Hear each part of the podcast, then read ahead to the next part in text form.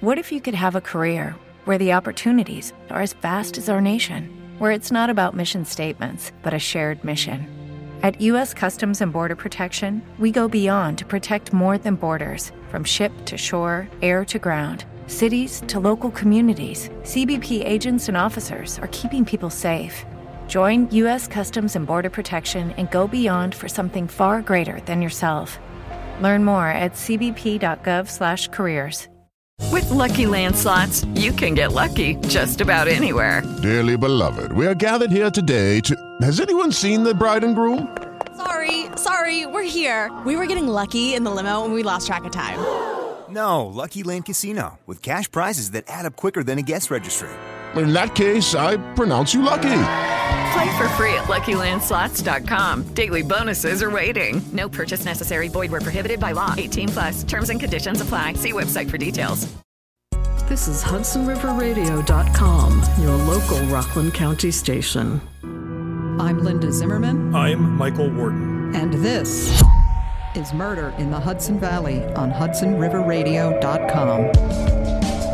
Welcome, everyone. We have a very exciting show tonight and a very, very special guest who really isn't a guest. Uh, Brian, how are you tonight? All right, I'm hanging in there. I, I don't think he counts as a guest either. Not at this Well- point. He's expected to vacuum and do dishes like the rest of us. That's right. That's right. We are just thrilled for the triumphant return of Michael Warden. Yay. Thank you, everybody. Thank you. No applause necessary. but appreciated. Yeah, absolutely. Uh, he has just come out with an amazing book, but let's get some announcements out first. Uh, Sure. Brian, we Hudson River Radio has a store now. We, we are we have an Etsy store up now with a little bit of uh, merch if you're interested. Um, nice travel mugs, nice bottle opener, stainless steel, laser engraved, customized.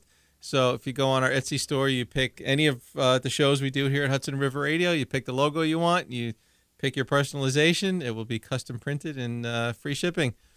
So Very nice. You go to Etsy.com and just look up Hudson River Radio. You see everything pop up, and uh, check that out. We are also participating in the Mount Kisco Farmers Market in Westchester County. That's every Sunday throughout the summer from 10 a.m. to 2:30 p.m. So we'll be there most Sundays, not every Sunday, but we'll be doing music. There's going to be also live bands and stuff performing, and local farms, farmers, a lot of really good stuff. Because you know, bring extra cash because you're going to overspend and uh, and the UFO at the Pine Bush UFO Fair, which is your domain. I'm going to leave that to you to talk about, but we'll be yeah, there for that. um, June. Let me get that right. June fourth, coming up Saturday. Um, if you're listening before the the fair, uh, come on by. Um, and I think that is, I think that is about it. So, anything else we have to announce? I think that's it for now. That's enough. Okay. That's enough. us busy. That's more than enough. So, and you yeah. know, so order those Murder in the Hudson Valley mugs. Of course, that's our preference. with your name um, on it, and you can even add on the bottom, not you know, not guilty if you want, or hang him. or either you can put your opinion, you can put your name, anything you want.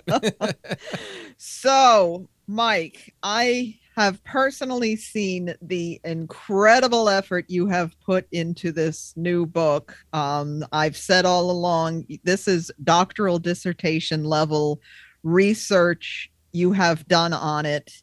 And I will let you tell us what you've been up to for many years and how it has culminated finally into a book. Well, thank you for the the intro. I mean, it is well. First of all, the name of the book is "Lynched by a Mob: The 1892 Lynching of Robert Lewis in Port Jervis, New York."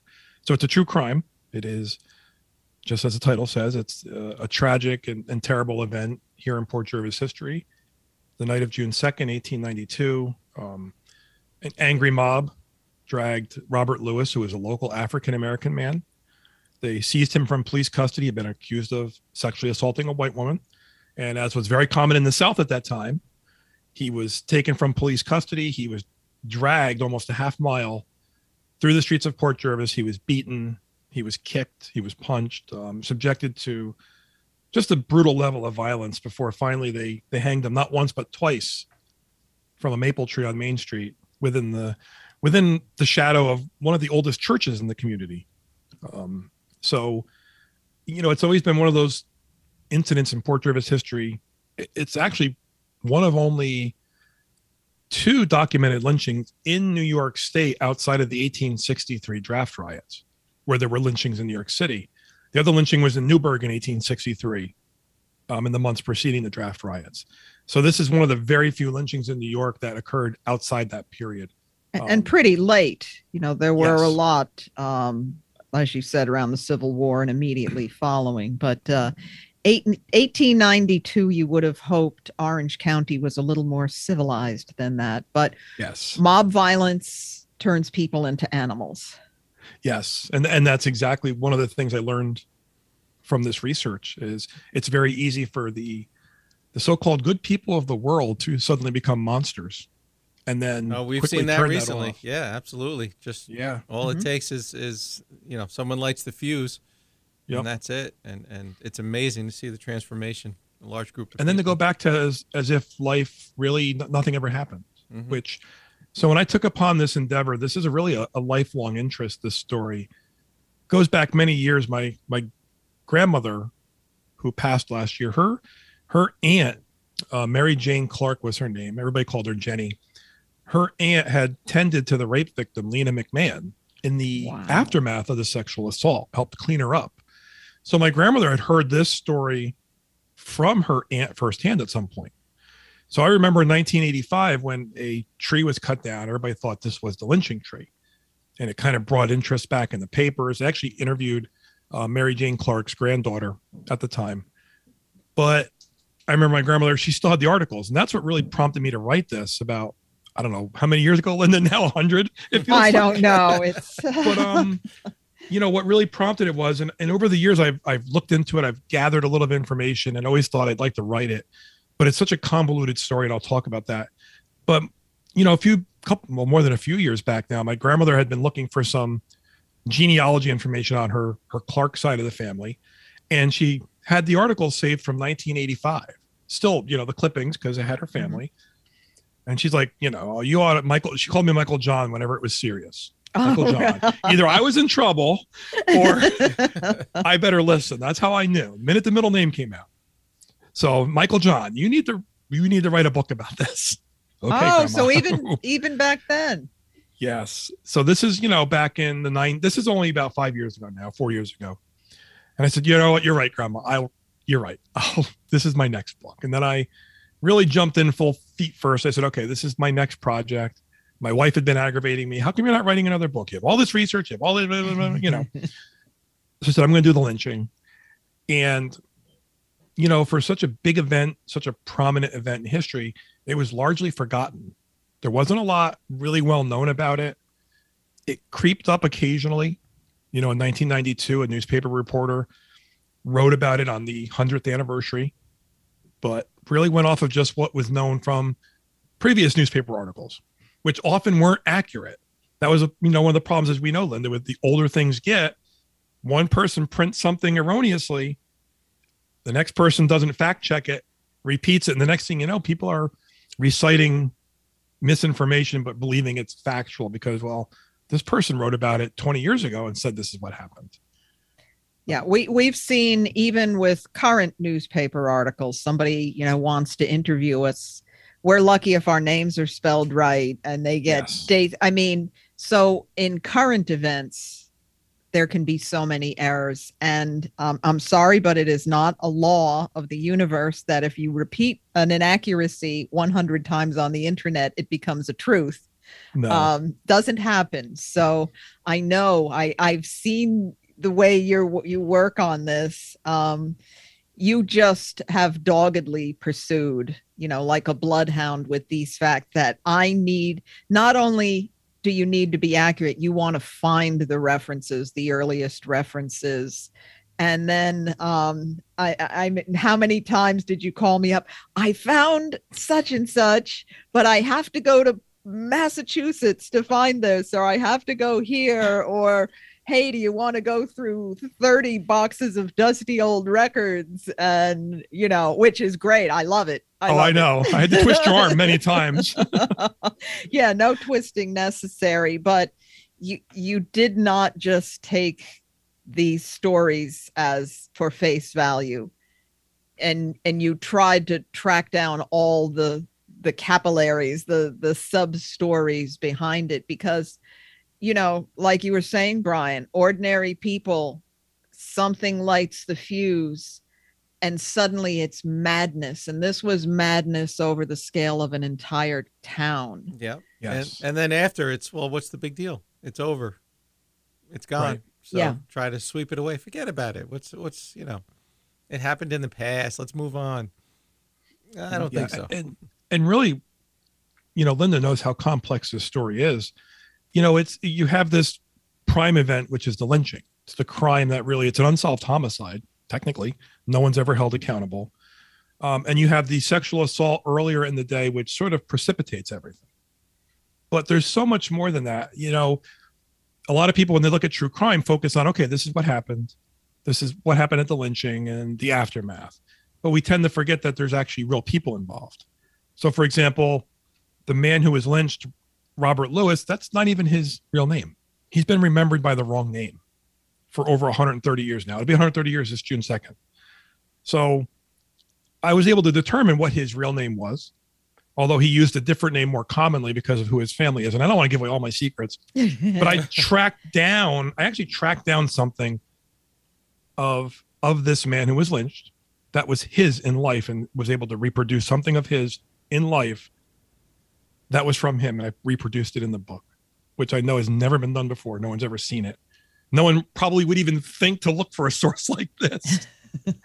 Um which my wife always says how do you even where's your mind come up with these things? And i'm like i don't know. I just when i get focused on something i my brain i got those capillaries coming out of my head. And I'm thinking, where else could things be? But um, the victim of the sexual assault, for example, um, is a forgotten victim in all this. Lena McMahon, and I wanted to know not just about Robert Lewis, and I'll refer to him as that just to keep things simple, but what happened to him? What was his life like before? You know, he lived more. His life was more than just that night of June second. You know, who was he? What was his life? Um, what happened to him on that day, and where is he buried? That was a big, big question mark too. Um, and Lena McMahon, this this victim, who was she, and what happened to her after 1892? Um, because she basically falls off the face of the earth. And what everybody kind of knows about Lena McMahon is, and this this is pretty well known, so I'm not giving away the the secrets, but she turns up two years later in 1894 in the Cosmopolitan Hotel in New York City on Chambers Street and Broadway with a rotting infant corpse in her hotel room. So, yeah, Hmm. I see Linda's face. Yeah, What, Just watching the face. I think this is a good time to take our first break. And Let that when sink we- in, folks. yes, when we get back, you can start on the timeline of what happened on this amazing case. So we will be right back. HudsonRiverRadio.com. Hi, this is Mercedes Kent. And Big Jim Wheeler, and we're on the silver screen. And we're going to be talking about show business, movies, and TV. Well, just about anything you want to hear. The silver screen. Right here on HudsonRiverRadio.com. Entertainment ensues. Subscribe to The Silver Screen on Apple Podcasts, Spotify, iHeart, or wherever you get your podcasts. Lucky Land Casino asking people what's the weirdest place you've gotten lucky? Lucky? In line at the deli, I guess? Aha, in my dentist's office. More than once, actually. Do I have to say? Yes, you do. In the car before my kids' PTA meeting. Really? Yes. Excuse me, what's the weirdest place you've gotten lucky? I never win and tell. Well, there you have it. You can get lucky anywhere playing at LuckyLandSlots.com. Play for free right now. Are you feeling lucky? No purchase necessary. Void where prohibited by law. 18 plus. Terms and conditions apply. See website for details.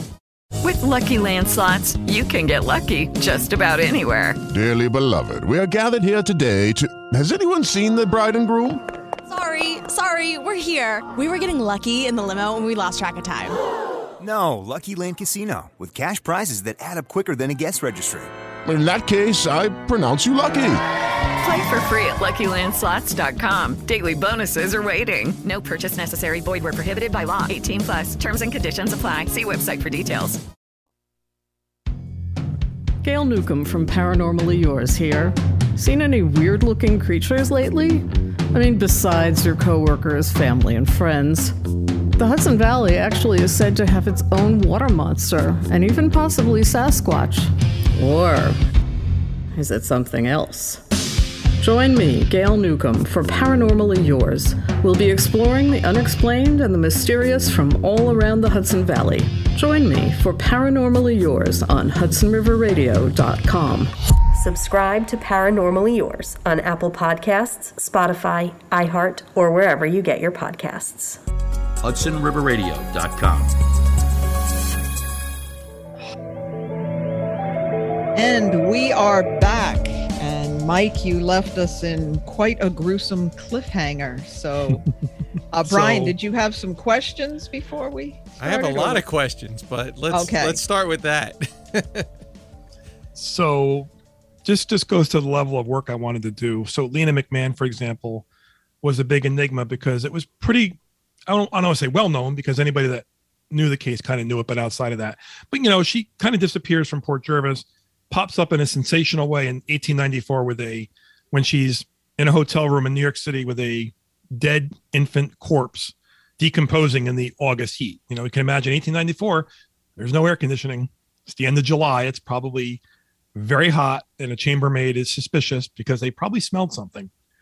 Um, she didn't kill her baby; it was born deceased. She, um, by all accounts, Lena McMahon was this beautiful and highly intelligent woman. She read books on how to deliver babies, so she could deliver her own child.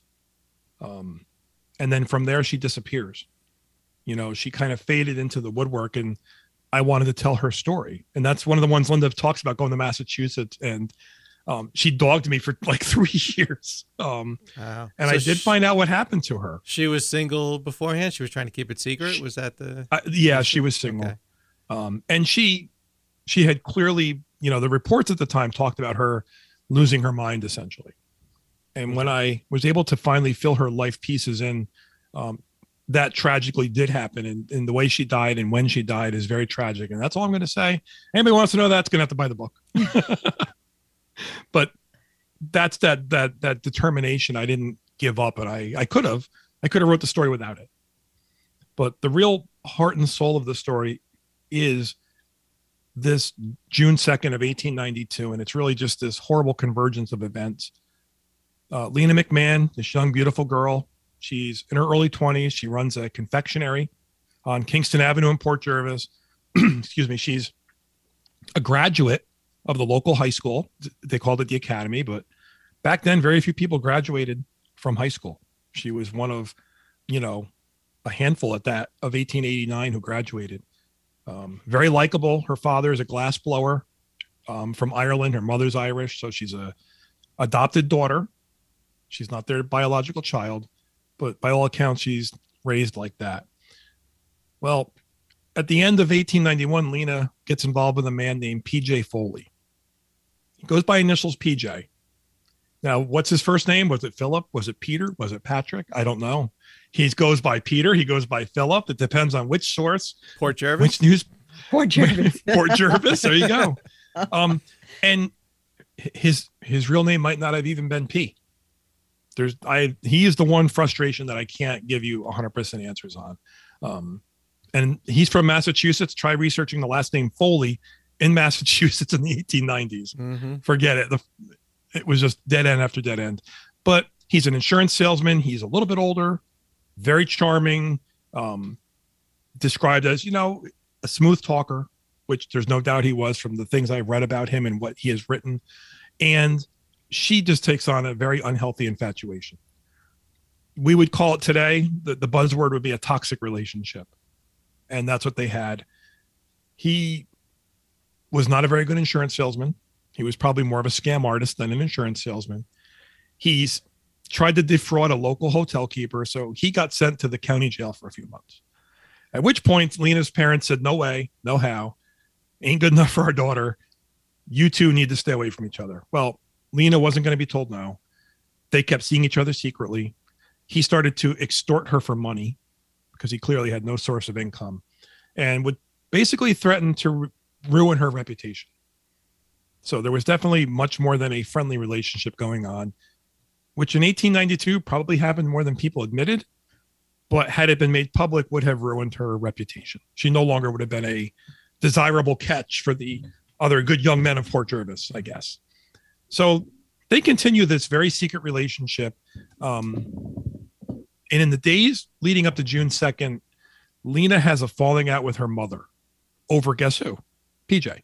Because once again, she's been caught sneaking out, seeing seeing him on the side. So she goes to New York City for a couple days. A lot of questions about what she did there because she claims to have no memory of what she did in New York City or how she got back to Port Jervis. But we know from the other accounts that she basically comes back and spends the night with PJ Foley. So this is the day before the lynching. They spend the night together, they walk around, and in the morning they end up at a place in Port Jervis which is called the Fairgrounds. And it was just an area located along the Neversink River. Very idyllic, you know, people would go down there and sit, read. And she's going to go to to Boston. She's leaving Port Jervis, and PJ, being the nice guy that he is, decides to help her. He's going to help her get her trunk of property so she can get on the train. So he leaves her at the fairground and says, I'm going to go get us some sandwiches. And it's about a probably a good mile or so from where the fairgrounds were to where he goes or claims to go, which is down by the railroad depot. So it's, you know, a little before noon. It's a beautiful June 2nd, gorgeous June day here in New York. And as she's sitting there, this man, Robert Lewis, he's identified, there's people that witness this, approaches her, seizes her, and brutally rapes her in broad daylight in front of several witnesses, one of whom names him by name, who knew him. There are several women, including my great grand aunt Jenny, who worked at a factory nearby. They were eating lunch on the banks of the river when they heard the screams. And, you know, they, of course, go running. And what has been a big question mark for all these, well, 130 years now, is they saw PJ Foley hiding in the bushes watching the assault. So I see Linda shaking her head. Oh my God. Yeah, this is the real villain in this story. Yes. So, and of course, that doesn't come out till after the fact. So on the day of June 2nd, all they have is Lena McMahon being left senseless after being assaulted and Robert Lewis sort of leaving leaving her there and walking off along the fields towards the old Delaware and Hudson Canal, which had run through Port Jervis. So Lena's mother comes, the factory girls they tend to her. PJ Foley, of course, shows up, and Lena says, "What happens? I've been outraged," and he tells, which is very odd to me. He tells everybody, "Well, listen, don't tell anybody about this. I'll go look for him." There's no need to tell anybody. That's what he keeps telling the factory girls. Like, don't tell anybody. Very suspicious behavior, right? You're more concerned about that. Mm-hmm. And then, of course, he sees her mother coming and has he has to run away because he knows the mother doesn't want him near him. And I'm pretty sure, as an older Irish woman, she was probably going to beat him. I don't think she was very afraid of him. Mm-hmm. So he kind of disappears, and Lena goes home. There's a lot of confusion about her health status. People are reporting she's dying, she's near death, she's gonna die, she might not make the night. So the community's already up in arms. There's no real facts going out. They know she's been assaulted. They know who did it because his identity is known. It's Robert Lewis, but no one knows the severity of her injuries. So, you know, back then the police, they were um they didn't serve the function like they would today. You know, the some police were out kind of looking around the area, but back then most of the police were assigned the footbeat in Port Jervis. So you had a post of several streets. You had a post, another guy had different streets or a different section of town. There was no like investigation going on. So the police didn't go up, take statements. They didn't do interviews. They didn't send out, you know, police officers to search. It was left to citizens to put together sort of like a posse. Hmm. And the man who really sort of takes the lead on this is a guy named Saul Carley, who's a flagman for the Erie Railroad and he happens to be a neighbor and friend of the McMahons. So he has a little bit of a personal interest here. So he gets a couple of people together and they're like, listen, I've heard he, you know, we know he went up the canal. Let's, you want to go get him.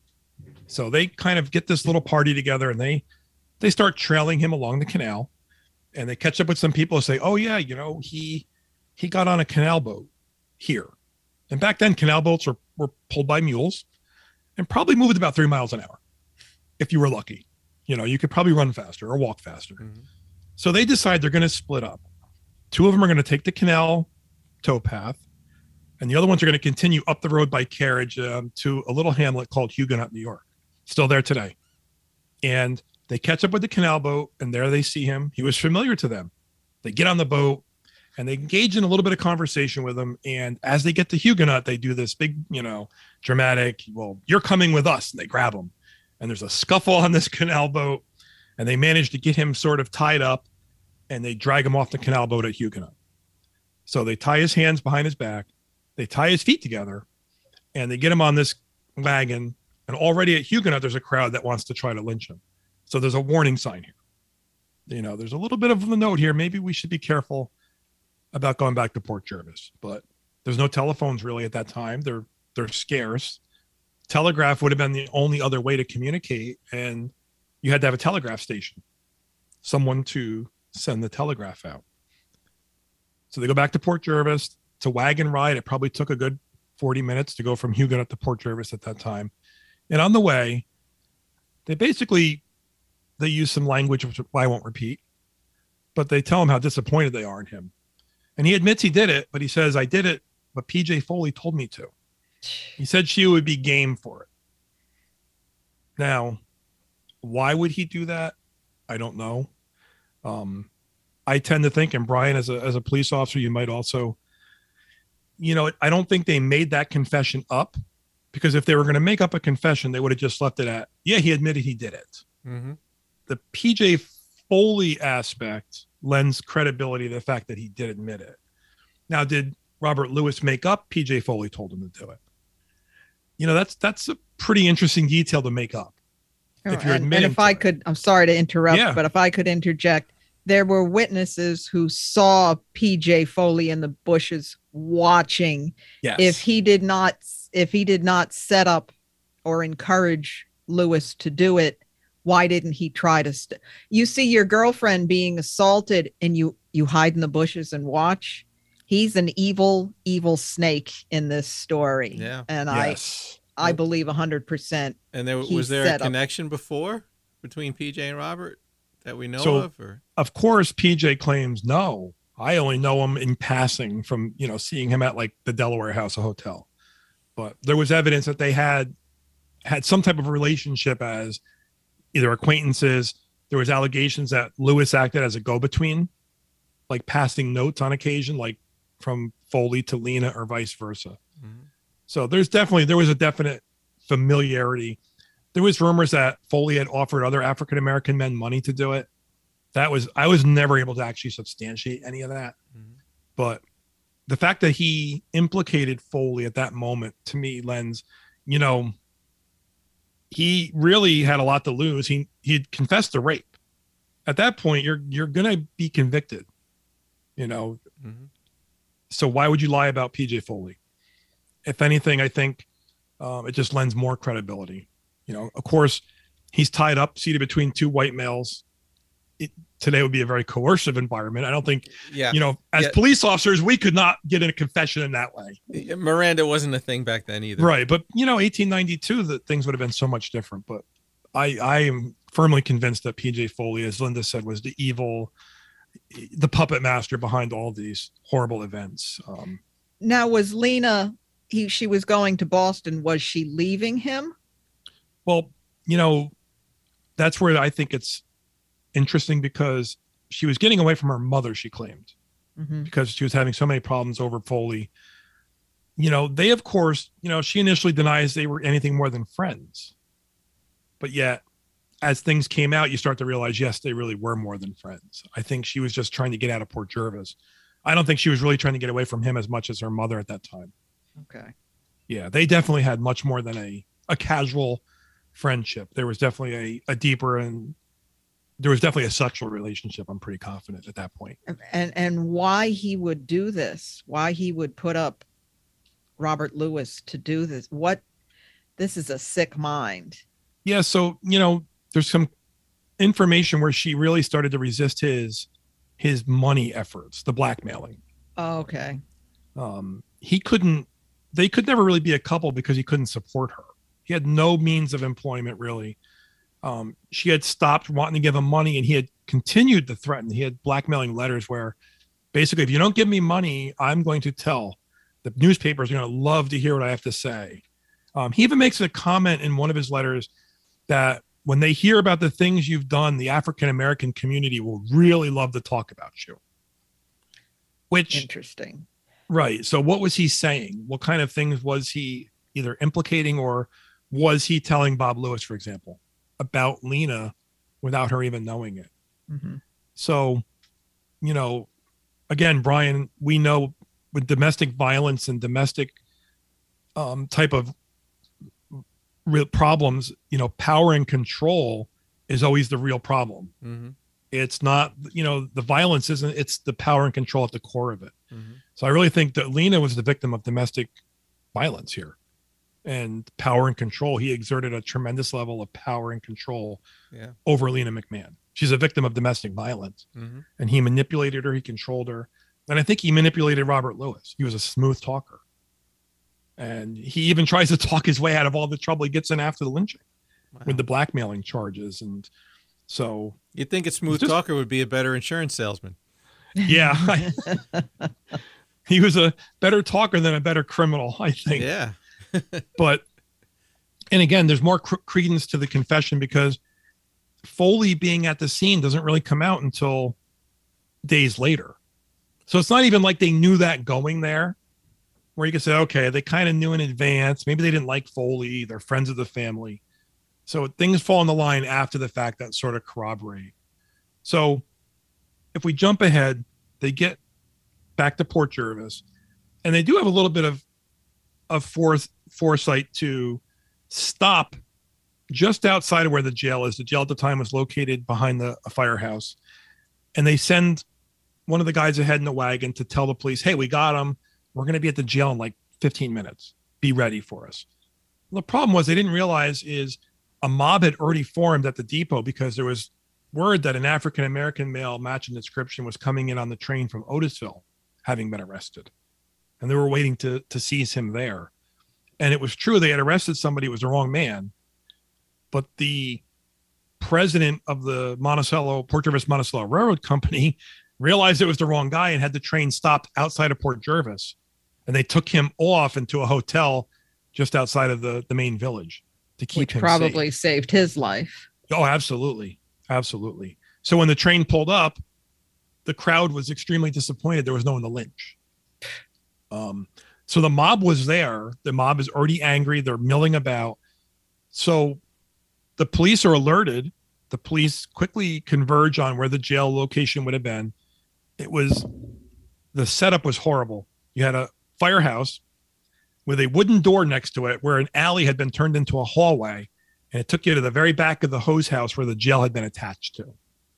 So they had to get him out of the wagon. They'd had to get him through this rickety door, down this hallway to get him into the jail itself.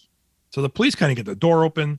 They're waiting there, and the wagon comes around the corner with Lewis on it and into a mob, like delivers him right into the center of a mob.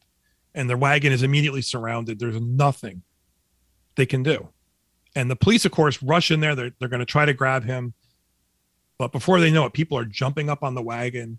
Um, his, and this was a, a detail I only confirmed almost to the end before I published it because I found a source. They managed to get his feet untied. So they did untie the man's feet, but they never got his hands untied. So to me, that's a, a level of horror. You know, he's dragged out of the wagon. His hands are behind his back the whole time. And the minute he's taken out of the wagon, it's just violence.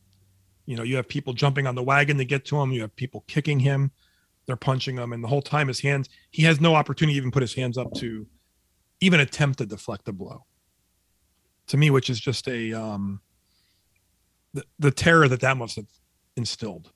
If anybody can kind of think about it that way, like if someone goes to hit you and you can at least block yourself, you maybe have an opportunity. This man had no opportunity. Yeah, you're helpless at that point. There's So- you can do. And and and how many people you were there in the mob? at this time several hundred, but it grows. Several hundred. Yeah. It just keeps getting bigger. Mhm. Um, and of course, you have probably a handful of real ringleaders who are actively doing this. Mhm. And then, you know, it's kind of like the cell. You have this nucleus, and then you get further out, and you might have people who know something's going on, but really can't see, you know, a couple 10 or 15 people in. You probably don't really know what's going on, but you're kind of looking over. Um, but those close enough are the ones kicking him, punching him. Um, as they get him out of the wagon, they start to pull him towards a lamp post. And the lamp post, the street lights, they were electric, had these projecting arms coming off of them.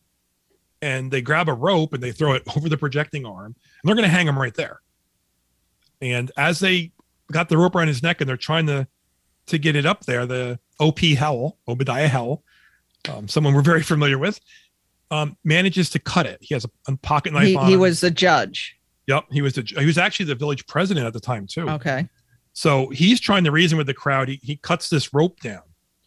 So the he's temporarily saved. And then somebody in it again, there's a lot of different names get thrown around. The suggestion comes up, listen, maybe we should get him identified. Let's make sure he's the right guy before we kill him. There's an idea. Let's make sure we're if we're going Right. to have mob violence, we're getting the right person. Yeah, so they're gonna take him to Lena McMahon's house on Kingston Avenue, which probably would have been a good three quarters of a mile away, because it was in between where the lynching occurred and where he was seized. So they're gonna bring him there. O.P. Howell jumps in his carriage and says, "I'm gonna go ahead and tell them don't identify him. He's not the guy. Tell them he's not the guy. Even if he is the guy, tell him he's not the guy, because we know it's gonna happen." So the crowd starts moving up, and of course, the police are doing everything they can to, to maintain control, but they're powerless to stop the mob. The mob's taking him to Lena's house. There's nothing they're going to do to stop it at all. So all they can do is sort of try to keep up. They try to keep the violence, but there's nothing they can do to protect them because they're outnumbered. One officer in particular, Simon Yaple, um, kind of like a, I don't want to say he's a hero, but somebody I certainly admire. Um, we went to his grave, Linda. Yes. Remember that one? And you found it again. I did find it buried under sod, but Yes. I dug it out. My scorecard is very low. on That's another graves. story. that is. But you know, Simon Yaple was a blacksmith. The police back then were appointed yearly. It was all political appointments. It's who you knew, what party was in power. He was a blacksmith, so he's not he's not someone who's weak. He's a pretty brave guy. He does everything he can to try to stop the rope being put over his neck. But he's only one man. Some of the other cops can't even get their way through the crowd anymore. It's so dense. It's like trying to trying to get into that crowd. They can't do it. So Yaple really keeps up with them and does everything in his power. The mob throws the rope over his neck many times. Um, they throw it over the neck of another guy, uh, officer William Bonner. Um, just just violence. So the they're threatening to hang a police officer at this point Oh, who's yeah. trying to stop it. So that's how Yes. insane, what a frenzy these people were in. Yeah, and this would have been uh, pe- ple- people that they knew. They would have known Simon Yaple. These weren't strangers. So they drag him up, and if you're familiar with Port Jervis, they drag him up Sussex Street. And as they get up to the top of Sussex Street, um, Yaple had been separated by a short distance from where Lewis was. And when he catches up, he finds him on the road. He looks dead. He's lying on the road. He's unconscious. And Yaple actually tries to tell everybody, listen, he's dead. Leave him. Just basically get back. He's dead. But no, they decide instead they're going to grab the rope and they drag him by the rope around his neck about 25 to 30 yards along the road. And the road would have been dirt and rocks back then. It wasn't paved, it wasn't cobblestone. Um, they drag him in front of the Methodist church where they proceed to beat him viciously, kick him and punch him.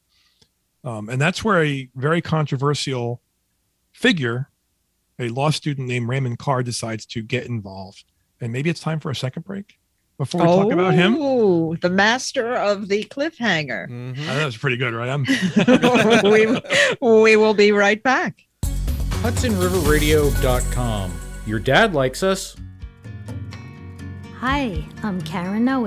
I'm a psychic medium and spiritual author. Join me for the Angel Quest show here on HudsonRiverRadio.com. We'll discuss spiritual topics such as near death experiences, reincarnation, life after death, how your thoughts create your reality, creating peace on earth, and so much more. Join me for the Angel Quest show.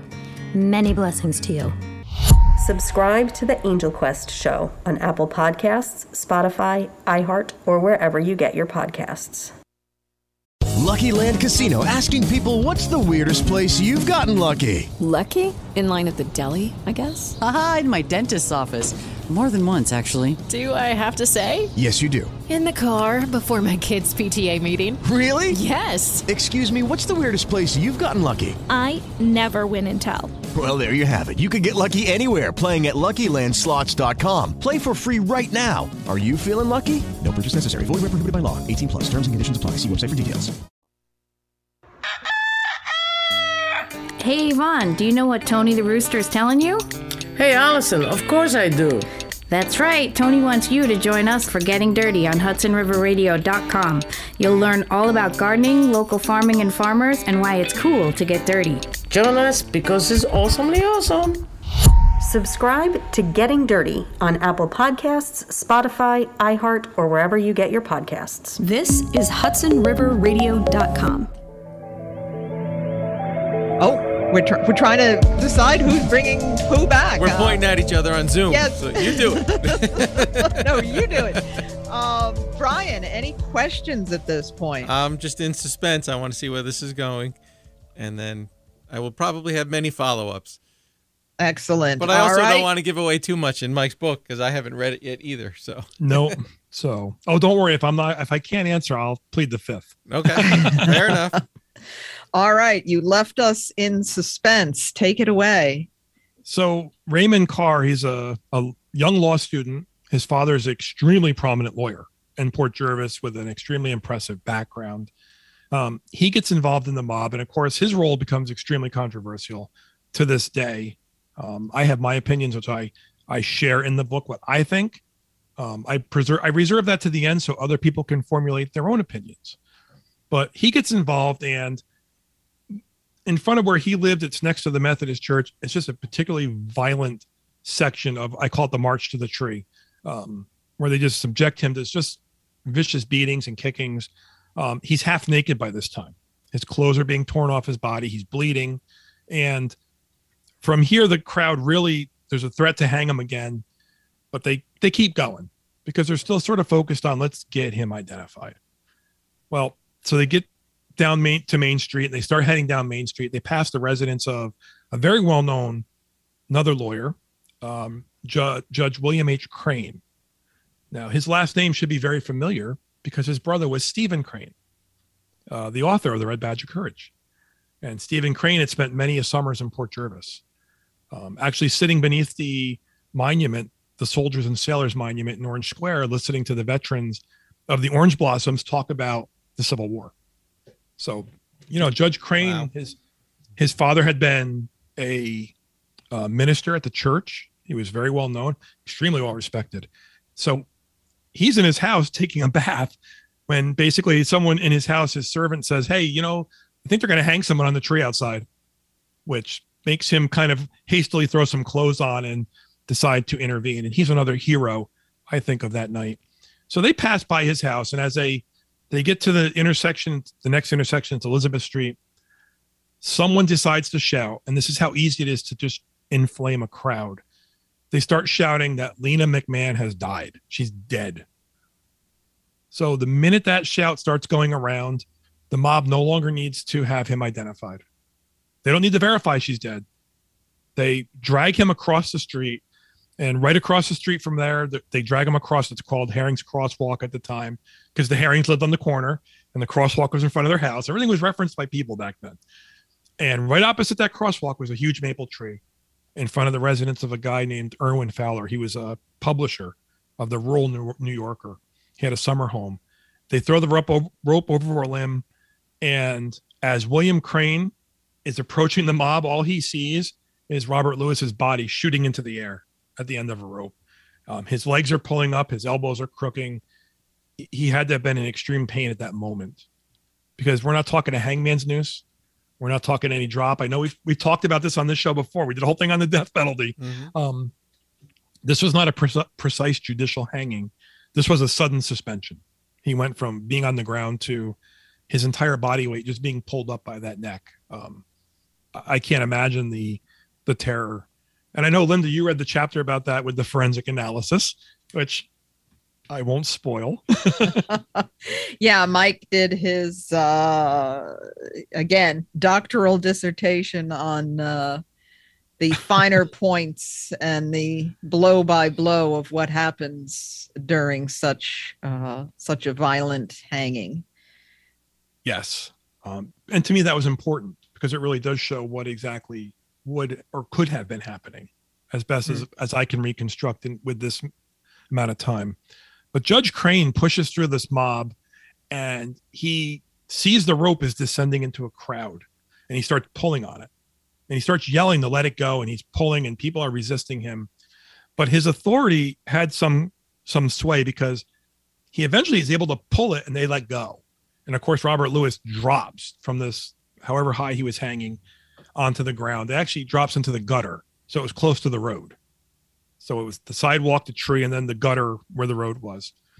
And Crane takes a stand right over his body. He stands over Robert Lewis, basically defying anybody in the crowd to to dare touch him.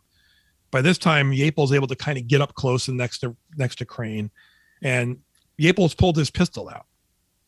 And there's a brief standoff now with this mob surrounding Robert Lewis. They're surrounding the tree, and here you have a judge and Simon Yaple holding off this mob. And Yaple basically threatens to shoot anybody that touches them. And people in the mob are threatening to shoot Yaple. Well, if you if Yaple shoots, I'll shoot.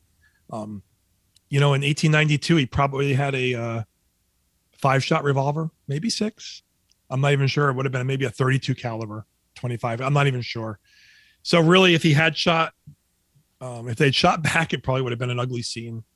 But there is this very mo- moment where it seems the mob has taken a pause. Robert Lewis could live. A doctor works his way up named Walter Illman, and the judge says, you know, will this man live? Now, meanwhile, Robert Lewis is on the ground gasping and convulsing. His body's having convulsions at this point. And the doctor says, Yes, I think I think he'll live if we can get him away from here into the hospital. Now, I don't know if he would have lived. I think the shock at that point on his body from the beating probably would have been ultimately fatal, but And they could have crushed his windpipe by now. right. Yeah. Who knows what the level of, of physical injury. yeah. Um, you know, he's bleeding, he's almost naked at this point. And but the doctor says, yeah, if we can get him away from here. So there that's the plan at this moment. We're gonna we're gonna get him away from here. The mob is sort of they're angry, but they've sort of stopped for a moment. They haven't, you know, the, the swarm is sort of surrounding the hive, but they're not stinging anybody. And I really think at that moment is when Robert Lewis could have lived. And Judge Crane later will say a word either way could make a difference. And that word either way is alleged to have come from Raymond Carr. Because people in the crowd were saying, Is it Bob Lewis? Is it Lewis? You know, and they were bending down. People are kind of flicking matches by his face to see because it's dark. It's you know, by now it's like 9 30 at night. Well, Raymond Carr is alleged to have uttered some inflammatory words like, Yes, it's him, and he ought to be hung. At which point, the crowd takes up their roar. Um, Crane is pushed aside, and Yaple. People dive in with the rope, and they start because he had taken the rope off of his neck. They dive in to put the rope around his neck. Crane grabs it, they pull it off, and it's just another shoving match where eventually Yaple and Crane are just completely pushed aside, and the crowd surrounds the tree like a dense mob, and they watch him get hanged the second time. And this time he can't even get through enough to get to the rope. All he sees is the rope disappearing into the mob and hands coming up out of there. And I always picture this this image of just hands coming up out of this crowd to all be touching the rope. Everybody wanted to have their hand on the rope, I'm sure. That was close. Um, and of course, you know, I'm sure that absolved them of their responsibility. Well, I just had a hold of it. I really wasn't pulling. So it's that I'm not really guilty. You know, maybe he was pulling it or that guy, but I just kind of was touching it. So by this time, Judge Crane realizes he's dead. Um, and he leaves. He's disgusted. Um, and eventually the crowd starts to disperse. They leave the body hanging because at this point now they have a crime and the coroner hasn't been available. So eventually the Judge Hell shows up and orders him cut down. And then he's taken by orders of the coroner to a undertaker. And, you know, that's where Bob Lewis ends up on the night of June 2nd in the undertaking rooms on Front Street above a furniture shop. Carly and Terwilliger, furniture and undertakers. One stop shopping. wow. Even back then, you needed a second job. Yep. and so, you know, the next, you know, Port Jervis goes to sleep the night of June 2nd in relative obscurity, other than being a sort of quasi metropolitan stop on the Erie Railroad, a hub. And the next day, wake up to national headlines for this uh, horrendous lynching. Um, the next day, the the mobs outside the funeral home, people are lining up to see his body. They cut his hair off his body, his clothes. Um, they hack the tree. They hack up the rope. Souvenirs. it's yeah. amazing how they want. We've seen that in how many cases they want souvenirs of the the grisly crime scene and Yeah, body. Um, it got to the point where the funeral, the undertakers had to have the police keep people out because there were there would be nothing left of his body. Um, one of my frustrations with all this research has been that there was a post-mortem photo taken of him in the funeral home before his body was cleaned up and dressed, which would have shown his injuries. But I was never able to track down that photo. And I know who had it in December of 1892. And he left a lot of stuff to the Historical Society. And I dug through boxes of stuff that probably no one's touched in a hundred years to find it. And I'll keep looking. You know me, Linda. I'll just Oh, you are never going to rest. but um but he took the photo and or had the photo taken to show what the damage was when he went to ask the legislature for more money to reimburse for his burial so you know port jervis enters national headlines and of course we're the north. This doesn't happen here and when it does we're going to show you how better we are than the south because we're going to hold people accountable. And so they're going to impanel a coroner's jury. We're going to name names and you know long story short this isn't really giving away much. The coroner's jury fails at holding anybody accountable. And there's so many problems with the coroner's inquest. First of all, I was never able to locate any transcripts, although I'm sure one was created. So I had to make my own. so that took um, the newspapers, fortunately, covered the inquest in great detail, the testimony. So I took, I forget how many total sources, but basically would take each source, break down, okay, what did Simon Yaple say in this source? Okay, what did he say in this source? What did he say in this source? What did he say in this source? And then from that, reconstruct what he would have testified to. Not word for word necessarily, but what he would have testified to. And I did that for every witness. Um, and one of the biggest problems was that it was open to the public. So Simon Yaple is accusing somebody of maybe inflaming the crowd who's sitting there and then the next day comes in and, and says, Oh, I want to testify. I wasn't doing that. Raymond Carr being one of them. So Raymond Carr is listening to all this damning testimony and then is able to come in and sort of be like, no, that's not how it happened. When the coroner really could have probably convened a more private inquest. It's a quasi judicial, really was up to the coroner. You know, it wasn't like the laws of a, a jury trial necessarily. So it was a farce from the beginning, unfortunately. And, you know, Port Jervis, they, I think they circled the wagons to some extent. Um, a grand jury is convened, as Linda knows. The grand jury was one of our early discoveries over at the county building with the dusty old box. um, and she snapped a really cool picture of me holding a document, which I won't reveal today. But I was like, well, you remember it was like one of the first things we pulled out. But right, right. and um, but that's just that level of discovery when you find something. But ultimately, the first grand jury indicts a few men for assault and riot. They convene a second grand jury in September. No more indictments, and no one's ever actually brought to trial. So really, by the end of 1892, it's almost forgotten. Yeah, this is so infuriating. They knew who these people were. They were identified by multiple credible witnesses, the judges, the, the the law enforcement. They knew who these were, and circling the wagons, I think, is an understatement. And everybody covered for everybody else, and just flat out lied. They just absolutely, oh no, not me. He's mistaken. It's this is the crime after the crime after the crime. Um, This is such a disgrace for a civilized, uh, you know, civilized time and place. Uh, I always say the veneer of civilization is very thin, and they did a horrific thing, and and nobody was going to pay for it. No, and and I touch upon this a lot. Um, I think well, the newspapers of the time really reveal this sentiment because, you know, in one breath they'll condemn the lynching. This is horrible. We're civilized. People are entitled to a trial. People are entitled, you know. But then in the next breath, but there's a big but you know, the penalties for rape aren't really that severe. So we kind of understand. And he probably did it anyway. So it's, you know, there's in one breath they're condemning it, but then they next breath it's well, but he kind of got what he deserved. And that's a very common theme. And I think one of the probably one of the things that kept people from naming names was well, if if somebody is held accountable for this, it's murder and that could be, depending on the level, it could have been a death penalty offense in New York. Well, why should that person die for killing a man who raped her anyway? I mean, yeah, they shouldn't have done it, but is it really fair that he should die? You know, I just think that was a lot of it. Like we just we're just going to make this go away, and that's really what happens. Um, and it doesn't take long to forget these things.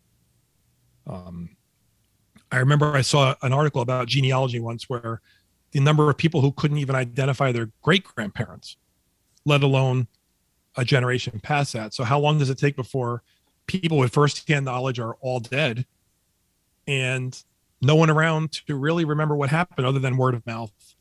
Yeah. So, well, and if it's purposely pushed aside and people purposely never talk about it and never bring it up, and you're not sharing photographs like you said, like we are now. Nowadays, you take a photograph, you're never going to be able to get rid of it. Back then, you right you can't even find it.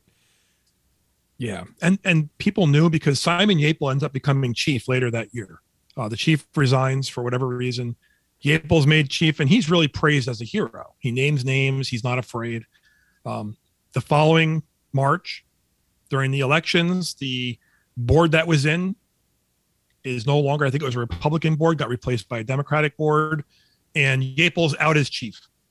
And actually, the one newspaper lamented and said that the lynchers are now back in charge of politics.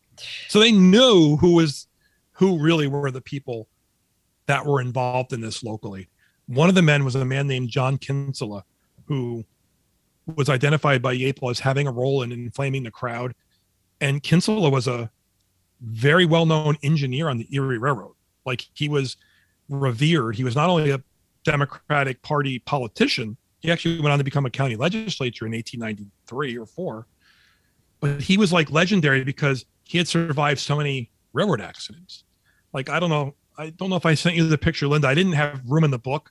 I have 170 illustrations to begin with, and that was cutting wow. out from the probably 500 it could have been. Wow. But in 18 like 88 or I don't remember the year, he had been involved in a head-on collision in Shohola, Pennsylvania, where the engine was like thrown over the bank he was badly scolded, but he managed to like crawl up out of the wreck and survive and gain like this almost celebrity status. Like, you know, this is John Kinsella. He's a master engineer. And yet here he is being accused of this horrible crime. But again, he was able to testify on his own behalf because he sat there and listened to everybody saying what he did. Wow. So just a lot of prominent names get thrown around as having been involved. And ultimately, no one's held accountable. PJ yeah, uh, Foley is indicted for blackmail against Lena, but he's never brought to trial, and he just sort of disappears. Yeah, I, I so think we should we should uh, uh, clarify, you know, what you're saying about at the inquest and everything. These weren't closed doors, so people are sitting there. You just were saying, listening to what everybody was testifying to, so you knew how to respond. You didn't come in there like not knowing what did everybody say. You knew exactly what everybody said so you knew exactly how to form your story. And that's yes. that's like unheard of right? In the coroner you know there was no right to cross-examine witnesses. So the coroner had the right to conduct this hearing. Um, no one had to cross-examine. No one there was no right to call witnesses other than the coroner. The coroner decided who to call. He could have said no i'm not allowing you to testify but instead, people sat there, like you said, and could hear the accusations made, and then say, "Well, I want to, I want to testify on my behalf." So the point where this the coroner and of course the jury is all local people. So now you're selecting local people from the community to be on the jury, randomly selected. Um, and how willing are they willing to hold people accountable? These are people that owned businesses, lived in town. You just don't know. And it's unfortunate because maybe had it been closed door, maybe they would have been a little more inclined or less less likely to have this conflicting testimony Mm. testimony being thrown out. Yeah. So as you were saying, uh, Foley kind of drops off the record and Yes. never is held accountable for anything. No, he's indicted for blackmail. He gets bailed. He ends up getting bailed out at the end of 1892. Fails to show up to court in 1893. Jumps bail. Um, shows up in the summer of 1893. Sort of cleared up all of his legal problems. No trial. No punishment. Um, and then disappears. And he's just gone. And like I said, I he was one of my frustrations. I have some good candidates based upon the information. Could have been him. I talk about them, but you know, it assumes that everything that's known about him is even remotely true, Yeah. which it could be and it, it may not be. Yeah. And then He's the uh, scoundrel. yes, he is the scoundrel. And then poor Lena um, never really recovers from this. No, Lena's very sad and um well, you know how it is when you write about people, Linda. It's you develop a very intimate bond with them. And even if you're separated by hundred of year hundred years Mhm. and that was sort of how I felt about Lena and her, you know, I was able to track her to 1910. For a long time, that's where it stopped. 1910.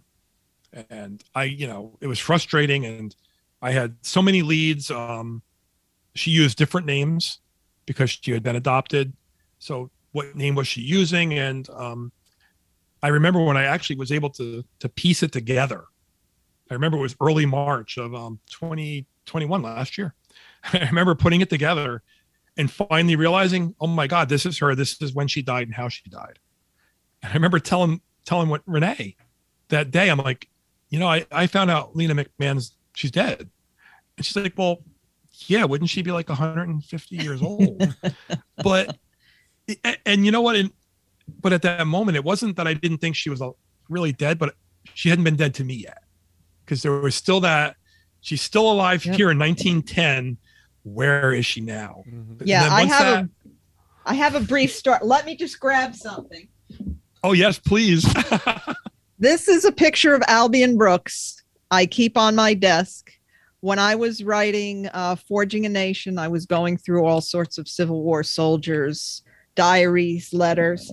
I got to know Albion. Everybody loved Albion Brooks. And uh, have you seen Albion? We love it. Oh, Albion's coming by. And I pick up a letter from Cold Harbor, Virginia. Um, and it's uh, I, I'm I'm covered in goosebumps. I regret to inform you, your dear friend Albion Brooks was shot in an engagement of Cold Harbor, and passed away last night. And I get I see you can hear it in my voice because I knew and loved this man, and it took me years. I finally tracked down his photo, and to me, Albion Brooks had just died Yes. it's the same thing and and that's that's why we get along so well on these projects because we become emotionally and personally involved in the Yes. characters love them or hate them you you feel you walk in their footsteps you're in their heads for so long and i think you have really brought this out in in this book Thank you. It's I I do understand that feeling because they they do take on they become alive again. They really Mhm. do. They live again. Um, whether it's with the information we uncover, the way we we think of them and write about them. You know, I probably know more about Lena McMahon's life than anybody else knew since she died. more than probably, you know, I, I don't think there was anybody else in her family. Um, as you know, in the in last summer I went to Gettysburg and I her father had been wounded at the Emmitsburg Road.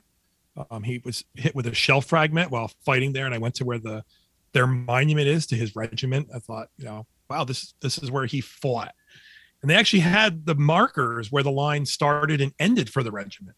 So it's like he was right here, roughly between that spot and that spot, somewhere in here. Like he was standing here at the Battle of Gettysburg and wounded.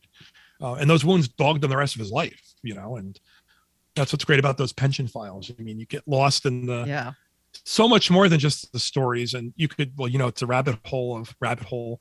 You know pretty soon you're at the center of the earth. You're like going down so many different rabbit holes.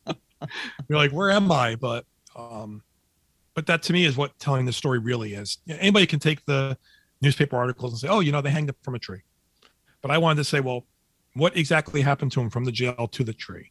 In detail not just okay they did this. It's no the way I break it down is you can see in detail what happened to him and where, what happened. You know, that to me is important. The lynching itself at the end is horrible. The process getting in there is even worse.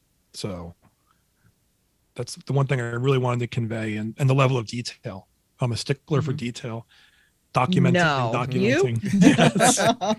um, to put it in perspective, um, the, I used the total of it. I counted them up and I was shocked 635 different sources to tell the whole story. Wow. Now, that doesn't mean they're all directly lynching related, but they're involved in somehow filling in the blanks of the whole story. Um, I was actually shocked. I was it's a 444 page book, and I remember um, when I was talking to one one of the people at the historical society, like how big, how many pages? Like eh, I probably get like maybe 200. Oh, I the remember. I'm hoping to yeah, get I remember, two I remember telling hundred. Linda that. I'm thinking maybe 200. And at the end, like 444 pages. and that's after cutting out like the illustrations that you you you know you Well, yeah, and- and- make a choice what and to one of the- what to leave out. Yeah, and one of the things I thought initially was, well, you know what I could do is at the end, I could put like a little appendix of illustrations which are good to have, help tell this story, but don't really fit into the text. I'm like, yeah, 444 pages. So um, it's a very big book, 178 pictures and illustrations, including you know maps, actual court documents, which have never before been published or seen outside of probably 1892 and even then they were never published they were reported on but i actually held those documents in my hands and linda held them in her hands and shared in that moment of discovery and Excellent. All right, so where can everybody get the book? so right now it's available on amazon barnes and noble or any other fine bookseller online um, if you're local to port jervis there will be some book signings and availability but nothing that i can concretely plan yet Okay. so but you And- can get it online Okay, Lynched by a Mob. It's called. Um, Lynched are, by a are Mob. you bringing books to the Pine Bush UFO Fair if people happen to be Uh, I'm there? not sure yet, but if I do make it down there, I will Okay. definitely. Cool. Definitely. All right. Okay, and the website where people or our Facebook page, where can people find out more information and where you will be holding lectures and and uh, book signing events? So you can find me on Facebook. It's Michael J. Warden Author. Just search for me that way. I should pop up. You'll see my lovely face on the profile picture. um, you can also go to my website, michaeljwarden.com. I'm in the process of updating that. So hopefully we'll have much more information on that. But it, if you do go to my Facebook page, the Michael J. Warden Author, I will have that updated much more frequently. And if pe- uh, you know you you do give fabulous lectures, as people have just heard you, as I said, weave this story. So, if they want you to give a presentation, you are up for that. They Absolutely. want to contact you. Yes, I like to talk. So anybody wants me to talk. and there's so much you could talk about with this case. It's almost hard sometimes to to boil it down into a 45, 50 minutes without one giving away too much, you know, or um and I really just want to convey that that it's um I know you said it's like doctoral level, but it's it was really a passion and it, an obsession to some extent, a passion. I know you share that when you're writing and researching and um I actually felt the first few nights after I finished, I felt like I was being lazy and not doing anything. Like uh, I should be doing something. You have to de-stress. It's don't like have it in front of me. like right when you're retired, right? That first couple days, you're probably like, Yeah. what do oh I do? yeah, because you are so you are 24 hours a day. If you're not working on it, you're thinking about working on it, and then it's over, and you're like, "Oh, what do I do now? I I don't know how to relax. Yeah, I, I, I would wake up in the middle of the night sometimes in an idea and I'd have to text it to myself. So I'd be like, you know, quickly texting my own self, and then I wouldn't answer the text. So in the morning, I'd be like, oh, oh yeah. I mean, if you look behind me on my my one desk here, I still have to put things away.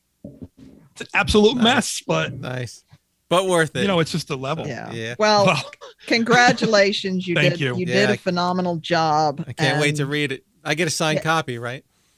Yes. Okay. Signature is no extra charge. no extra charge. All right. And this is just it's an important resource for history.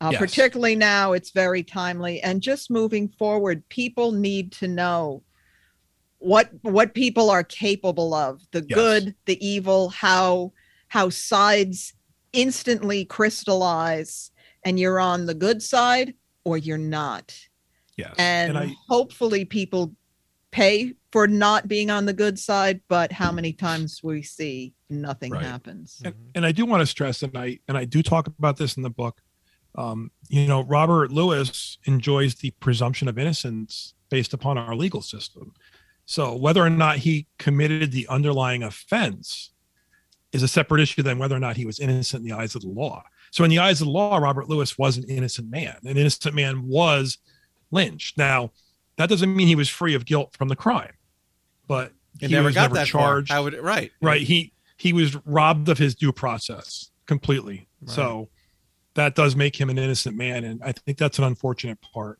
I really believe had he lived, he would have testified against PJ Foley and been given a deal. And PJ Foley probably would have went away for a lot longer than Robert Lewis. Mm-hmm. And as we know from my my first book, Linda, that's happened with Jack Hodges mm-hmm. and the the murder for hire. So Orange County had a precedent of an African American testifying against, and in that case, some prominent white men mm-hmm. and putting them in prison or hanging them. So wow. I'm pretty confident that would have happened had he lived. But they killed the only witness against PJ Foley. Right. Wow. You know, and you can't you can't arrest somebody and convict them on hearsay of well, he told us he did it, mm-hmm. but unfortunately, PJ Foley got away with it, and hopefully he paid some other way, karma. But Hope so. All right, we have to wrap it up. We we ran. Yes, I'm sorry. So, no, it was totally. I can't wait to read Keep talking. it. So, yeah, it was so good to have you back, Mike. Hopefully, uh, for some of the older closed cases, yes. we can uh, benefit it is tough with sometimes. your legal wisdom. Um, but again, congratulations. Thank Um, I hope everybody buys the book and enjoys it and leaves good comments because that's how people know know to yes, buy please. it. And yes. um, we are will always be happy to plug if you have an event coming up, you know, and and Brian and I are doing one of the shows. We'll certainly me- mention it. Yeah, absolutely. Yep. All right. So we will let you bring us out in your own inimitable style. Well, thank you for joining us here on Murder in the Hudson Valley. And we look forward to having you join us again if you are not the victim of murder in the Hudson Valley. This is HudsonRiverRadio.com.